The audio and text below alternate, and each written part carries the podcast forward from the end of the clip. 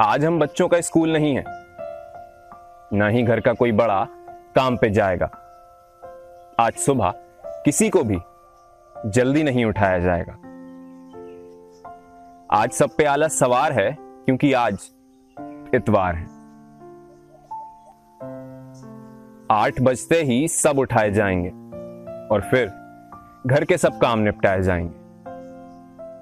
किसी के हाथ में झाड़ू होगी कोई पोछा लगाएगा और घर का कोई एक सदस्य चक्की पर गेहूँ लेकर जाएगा।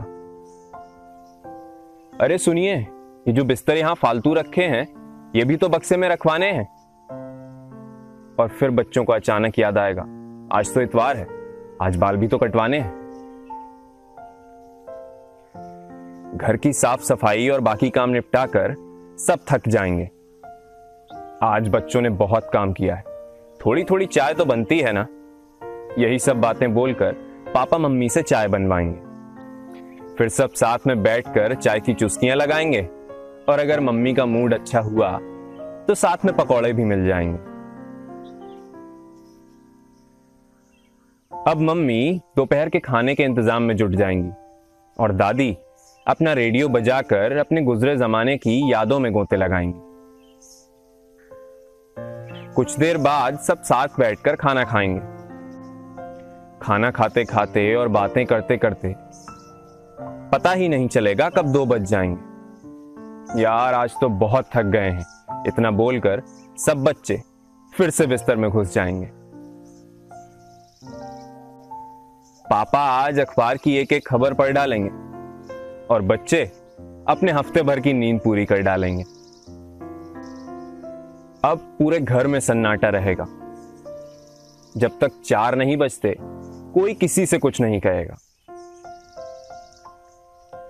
चार बजते ही पापा अखबार छोड़कर कमरे में आएँगे।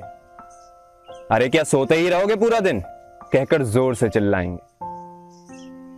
धीरे धीरे अपनी आँखें मलते, सिर खुजाते बच्चे कमरे से बाहर निकल कर आएँगे और अपनी आँखों पर पानी के छप्पे मारकर अपनी नींद को दूर भगाएँगे। अरे भाई, अब तो शाम की चाय का समय भी हो गया। ये कहते हुए दादी भी कमरे से बाहर आएँगी। और फिर मम्मी सबके लिए चाय और आलू के पापड़ बनाएँगी। पापा, पाँच बज गए। हम लोग बुआ के घर कब जाएँगे? बेटा, अब अगले इतवार को देखेंगे। पापा बच्चों को समझाएँगे। फिर सब साथ बैठकर चाय की चुस्कियाँ लगाएँगे। बच्चे अपने स्कूल के और पापा अपने दफ्तर के किस्से सुनाएँगे। इस किस्से कहानी में कुछ घंटे बीत जाएँगे और फिर सब रात के खाने के इंतज़ाम में जुट जाएँगे। आठ बजते ही सब टीवी के सामने नज़र आएँगे और टीवी देखते देखते रात का खाना निपटाएँगे। नौ बजते ही सबको बिस्तर में घुस जाना है, क्योंकि कल सोमवार है। पापा को अपने दफ्तर और बच्चों को फिर से स्कूल जाना है।